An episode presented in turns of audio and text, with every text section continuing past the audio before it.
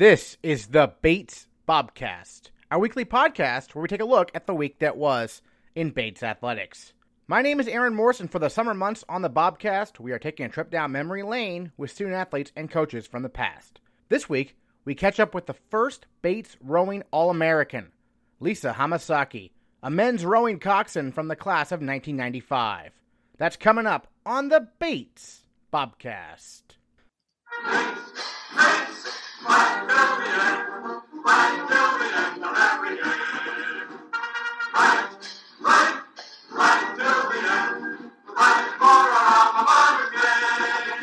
Today, the Bates rowing program is a national powerhouse, with the women having won four NCAA championships in the last five seasons, and the men having become the first NESCAC program to compete at the IRA National Championships. Sporting a donor funded boathouse on the Androscoggin River that is the envy of collegiate rowing, the Bobcat program is a force to be reckoned with. But Bates Rowing has humble beginnings. In 1985, the Bates College Rowing Association was first established before the college even owned a boat. Then it took until 1999 for rowing to become a varsity sport at Bates. On this week's Bobcast, we take you back to the early 90s when the program was first getting its feet wet. In 1995, men's rowing coxswain Lisa Hamasaki put the Bobcats on the map, becoming the first All American in the program's history. She joins the Bobcast to reflect on what first took her from California to Bates and what it was like being a coxswain in the time of wooden boats and a much different Androscoggin River. I was a coxswain um, all through high school. I think uh, my freshman year, I was probably I had delusions of being a rower, but I'm five foot three and weighed nothing, so um, that didn't last very long. So I became a coxswain pretty early my freshman year of high school, and and, and stayed with it all the way through. And what led you to want to come to Bates for college? Well, I'm a California kid, so I, I was raised in the San Francisco Bay Area, and to me, Bates was a a big change, a change of scenery. It was a red brick, white columns, stuff that we don't have out here uh, in San Francisco. So part of it was that that it was a change. Part of it was that um, you know I liked the feel of the school. Part of it that was that I couldn't possibly get any further away from home and still be in the U.S. um, and and the other part was that I um, had wanted to take a, a year off before college um, and go be a foreign exchange student. And Bates allowed me to just say, I accept, but I'm not coming this year. I'm coming a year later. So when you first arrived, how did you did you immediately reach out to the rowing club? It was the Bates College Rowing Association at the time. How did you first get involved with the rowing club at that point? It's kind of stretching my memory, but I'm sure um, I'm sure it happened right away because it was something that I, I knew I was going to get into and was going to be involved in. Um, I may have reached out before I even started because I also I was a coxswain when I was overseas as a foreign exchange student between high school and, and college in, in France as well. Um, so I, I may have reached out before. I, I, I don't exactly recall.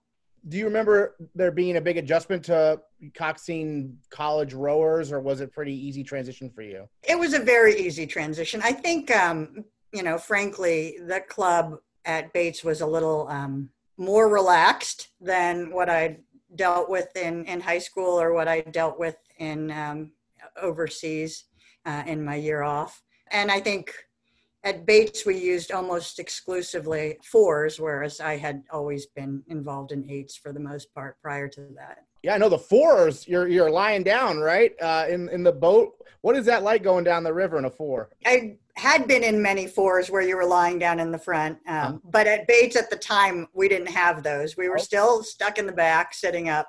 You know, we didn't have the newest, or we we did have actually some new boats, but they were um, all American made, if I recall correctly. There there were a lot of wooden boats instead of um, fiberglass, and and so we were sitting up but I, but i love that's my favorite is when you're sitting down in the front and just the water in front of you and then one of the highlights of course is uh, the head that charles uh, still is tell me about your memories of uh, coxing the head that charles when you were at Bates, was that the first time you'd done it, or you done it when you were in high school, perhaps? Also? I done it when we were in high school too. We flew out for for it, but um, yeah, I mean, it was great, and, and the race is fun because it's curvy, um, and which I'm sure doesn't make that much of a difference for the rowers, but for the coxswain, it gives a little added uh, interest. Um, you know, and part of the best part about the head of the Charles is frankly just the uh, the environment, being there and being able to sit on the shore and watch and scream when you weren't on the river.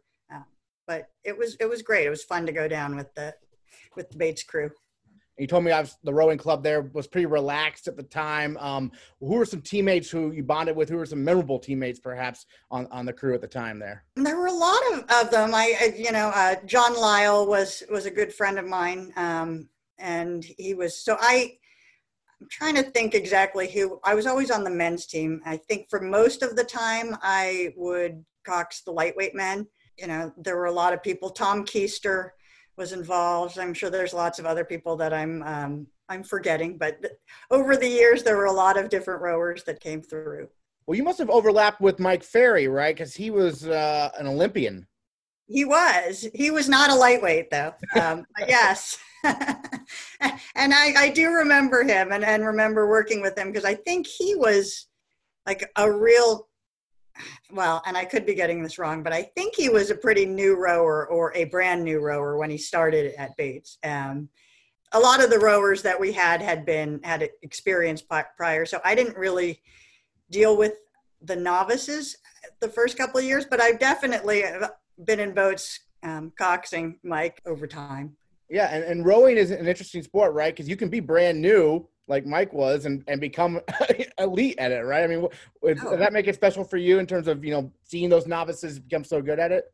Oh, absolutely. I mean, it's great. And part of the coxswain role is is honestly coaching. Um, and that's the piece that you get when you're sitting up looking at the rowers as opposed to sitting in front of them looking at the water. But so, you know, it's it, it's very technical, but it's something you can pick up. But you don't have to have it your whole lifetime. You know, frankly, a big part of it is is your body type and your um, your toughness to work through the uh, the challenges and the uh, and to keep going when you're exhausted. Yeah. Well, training on the Androscoggin River, what are, what are some memories of that? So I, I have not been back to Bates in many years. I was actually supposed to go to my uh, reunion this year, um, which was canceled, but um, it's been a long time. But back then, and, and I hope it's better now, the, the Scog was pretty dirty. Um, I remember there were bubblers out in the river to try and get air to the fish so that they would survive with the pollution. um, so, I mean, my my big memories was it was pretty dirty. It didn't always smell great, but it was also just gorgeous. I mean, you'd see moose out on the on the river banks sometimes in the early mornings, and um, and the fall leaves, and you know, it was very different from out here where I was always rowing in a much more urban industrial setting. Um, so it was gorgeous, but dirty. well, you'll be happy to know the river's been cleaned up quite a bit. It's uh, it's quite clear. Yeah, but um, the wooden boats. Um, you touched on those. What were those like um to navigate? You know, you know, as the coxswain. I mean, because uh, none of the boats are wooden now, obviously. So no, exactly, and um, you know, I they were fine to navigate. I, they probably had a little more flex in the uh, in the rudder strings and and whatnot. Um, I mean, the biggest issue with them was they were just really heavy.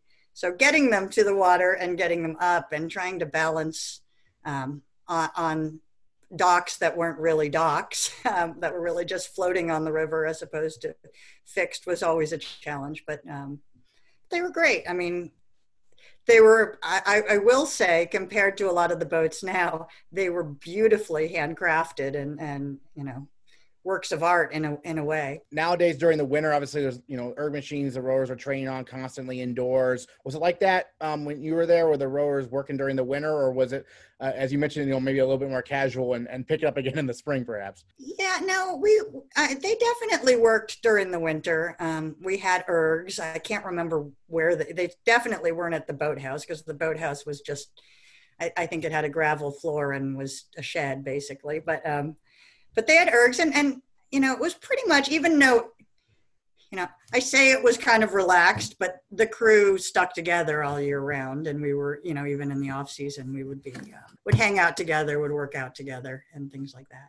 When you were in high school were you coxing men and women or because uh, at bates you mentioned you coxed basically just the men's team. Was was that new for you or had you done that in high school?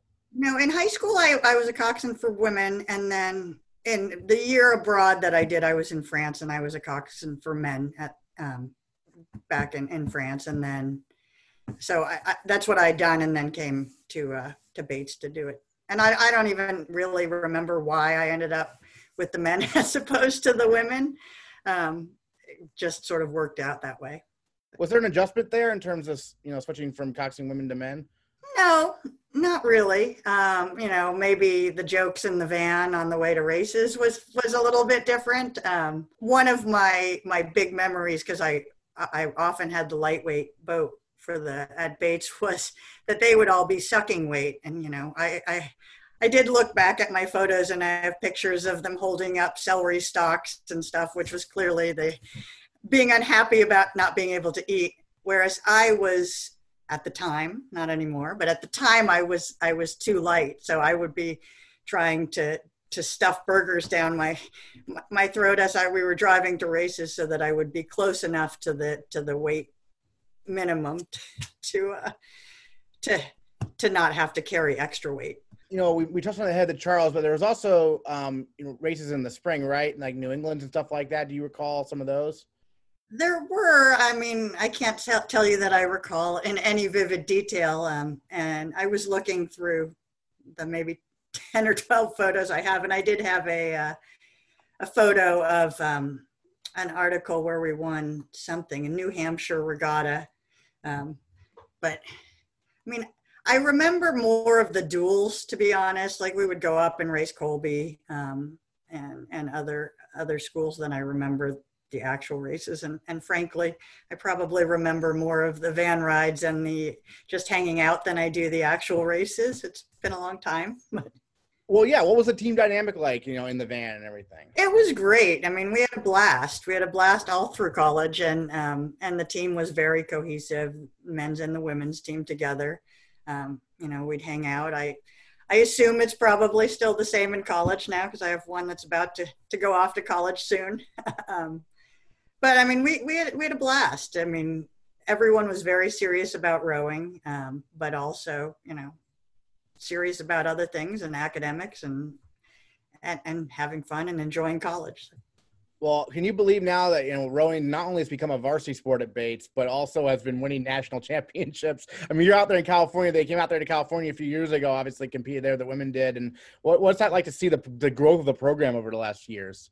I, think it's awesome. I, I mean, it's amazing, and especially, and I don't know how exactly the team works now, but um, you know, one of the the biggest changes for me going from high school to to college was the river froze. So there were big periods of time when you weren't able to get out and practice. And, and out here in California, it was, it was year round. We were constantly on the water. So to do that and not be able to row during the winter is, is amazing. I mean, it's great to watch. I, I kind of wish that it had been a varsity sport when I, when I was there. Yeah. And well, in 95, even though it wasn't a varsity sport yet, you were named an all American.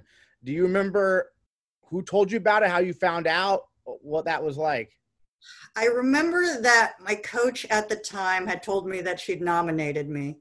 I don't think I found out more than hearing from her, and then at the time it would have been published in in U.S. Rowing magazine. And I remember thinking it was kind of it was interesting since I was really an athlete, um, but but it was a great honor. I mean, it, it was terrific after all this time, and I think it was when was it? 95 yeah. So i had just come back from a year at oxford where i'd, I'd coxed um, there too. So i mean it was it was a great end to my uh, to my coxing career. So you took a junior year abroad at bates? Yes yeah. Okay what was that experience like it was awesome i, I was um, at st peter's college and part of oxford university for a year and um, the rowing was was fantastic um, I, I ended up rowing and coaching for my college team um, and the big difference between Oxford and well, it may be the same at Cambridge too, and and U.S. rowing was that instead of racing in in lines towards the finish line and all starting at the same um, at the same point, they would stagger the boats um, on this curvy river, and the goal was to hit the boat in front of you, and literally hit the boat in front of you. So, um, you know, you would you'd be prepared for boats breaking. There were divers out there if if um, if a boat broke, and and it was you know fun for a coxswain to be able to you know focus on moving forward and hitting the boat without hurting anyone, as opposed to just focusing on keeping a straight line and, and uh, um, you know, figuring out when to push and when to, um, and what the race strategy was. Well, that's interesting because the head of Charles, they always talk about how it's curvy, you go under bridges, but the goal is you don't want to hit another boat in the head of the Charles. That's not good. But I guess the different mentality is different in Europe, at least then, right?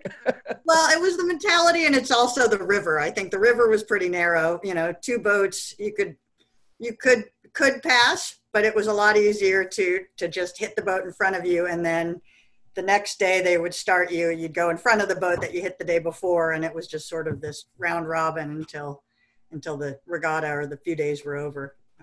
So you find that to be pretty fun it sounds like a pretty fun experience then?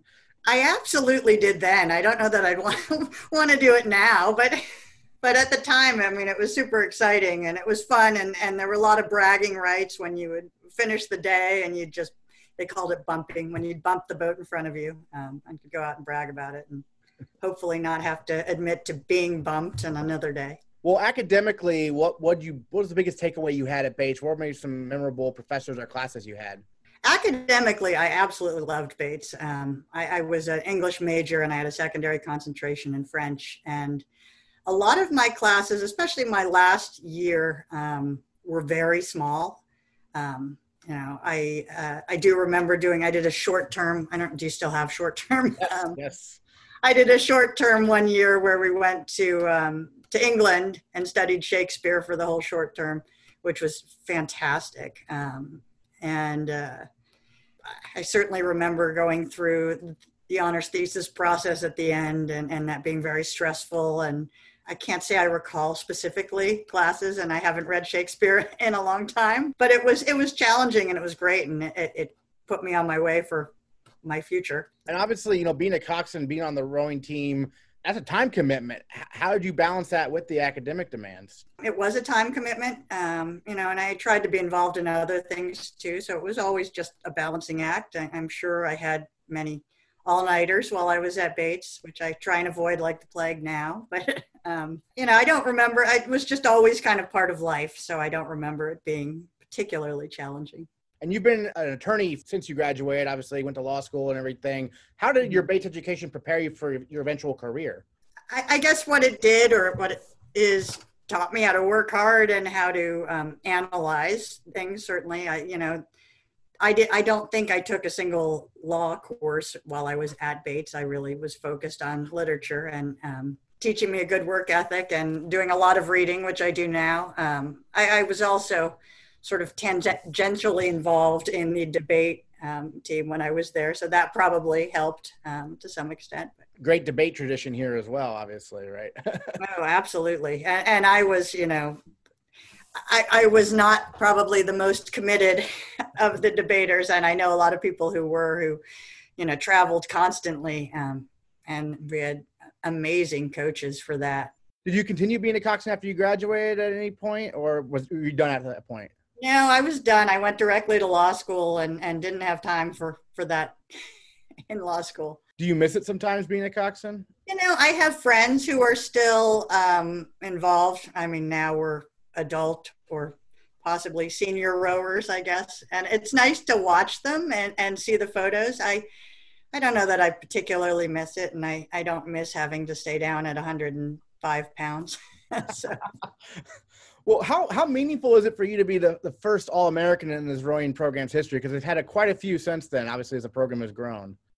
You know, to be honest, I didn't realize I was until you uh, until you reached out and called me. You know, it's great. It's uh, frankly being an All American is one of those things that in my career and in my being a mom to kids, and it's one of those things that comes up in trivia questions all the time, like who do you think is an All American? And and no one ever guesses me. So um, it was it's a big honor. You know, I, I I'm not sure that I was deserving of the honor, sitting and coaching and, and coxing from the back of the boat, but um, but, but it was terrific. And I'm, I'm thrilled. I'm honored to have been the first and to have been one at all.